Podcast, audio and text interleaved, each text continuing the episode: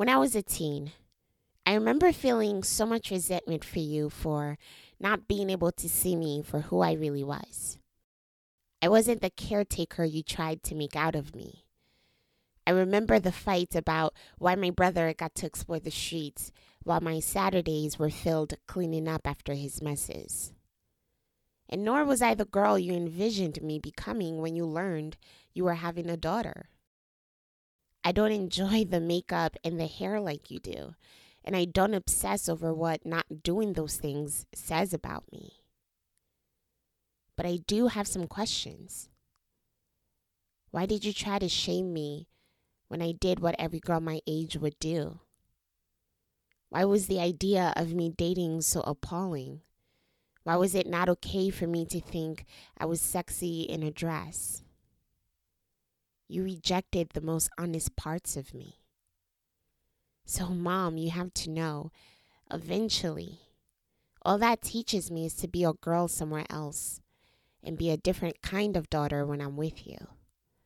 So, actually, during all my teen years, you missed out on who your daughter grew up to be. And now you want that relationship with me? Try and put yourself in my shoes. I learned to grow up without needing your comfort. When I needed support for the breakups and the failures, I created a support system outside of you for that. So I learned how to adult, how to become without having needing you. It takes time to unlearn all of that.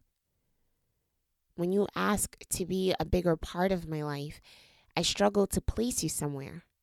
Every spot's been filled up over the years. I found support in friendships. I found love in some amazing partners. I found community in people who made themselves available to me. I found me in people who accepted me for who I was, not who they imagined me being. So you're going to have to give me some time first. I filled up all the spots over the years. I can't just expand you past the people who've shown up for me for years. Before you can learn me, I have to unlearn the distrust.